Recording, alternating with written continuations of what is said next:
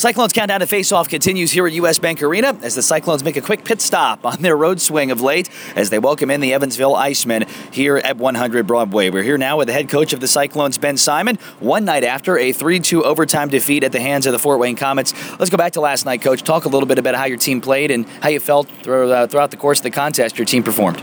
Well, I thought the first period we didn't have very good puck management and uh, led to a couple turnovers there, and it was just kind of a sloppy period overall. But the second and third period, I thought we cleaned things up, and I thought we played pretty well. It's a it's a tough building to go to. It's one of those road trips where it's not that long, but just long enough where it's a little bit of a pain. But uh, you know, at the end of the day, we we didn't uh, achieve our goal of getting two points. We ended up getting into a little bit of penalty trouble, and uh, cost us in overtime. I was just going to mention the penalty numbers: five out of six, your penalty kill, and aside from that power play going overtime, it seemed like that was a very cohesive unit last night. Would you agree?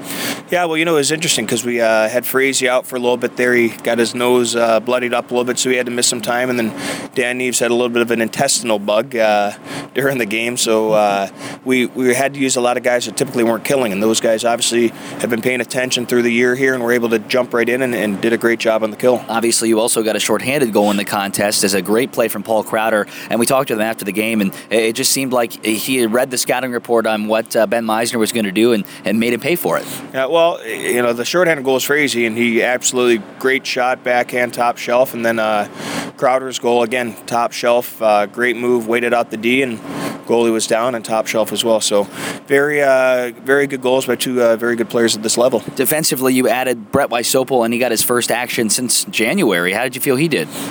Well, all things considered, under the circumstances, I thought he played very well. Obviously, not uh, playing in a while, you expect there to be a little rust, but I think for the most part, he shook that off pretty quickly and was skating pretty well. Speaking of defense, you get a new defenseman to your mix tonight, Andrew Blazik, a Robert Morris University alum. Tell us what we can expect from him.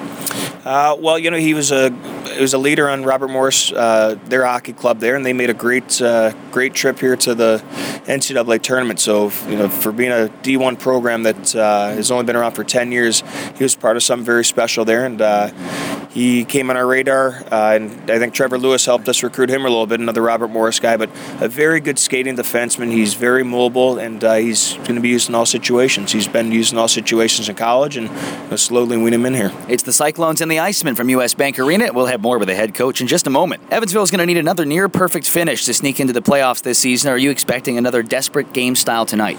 Well, at this time of the year, points are crucial. So, you know, we look at last night, and we, we can't live in the past here, but, you know, we wanted to get two points. We, we didn't accomplish that. So, every game is a playoff game. And, you know, playoffs haven't started yet, but, you know, that jockeying for getting in and that jockeying for playoff position in terms of uh, placement is essential. So, I don't expect them to roll over and die. Jeff Pyle has been a successful coach at this level, and he uh, he's going to have these guys prepared, no question. So we can't uh, take them lightly. It doesn't matter, like we talked about yesterday. It doesn't matter where they sit in the standings because every game's a ball game. Like you mentioned, you, you know you can't rest easy this time of the year. Anytime you're playing uh, this team that you're you're facing tonight, a club that's trying to get into the playoffs, is it helpful to know though that down the stretch uh, your team has been playing in such meaningful games, and once uh, if the playoffs become a, a certainty, you've had that pressure-filled situation under your belt. You know how to harness that, and you know how to go out there and win. Uh, a little bit, but uh, you know, there's no you, you, can't really match playoff hockey. Playoff hockey is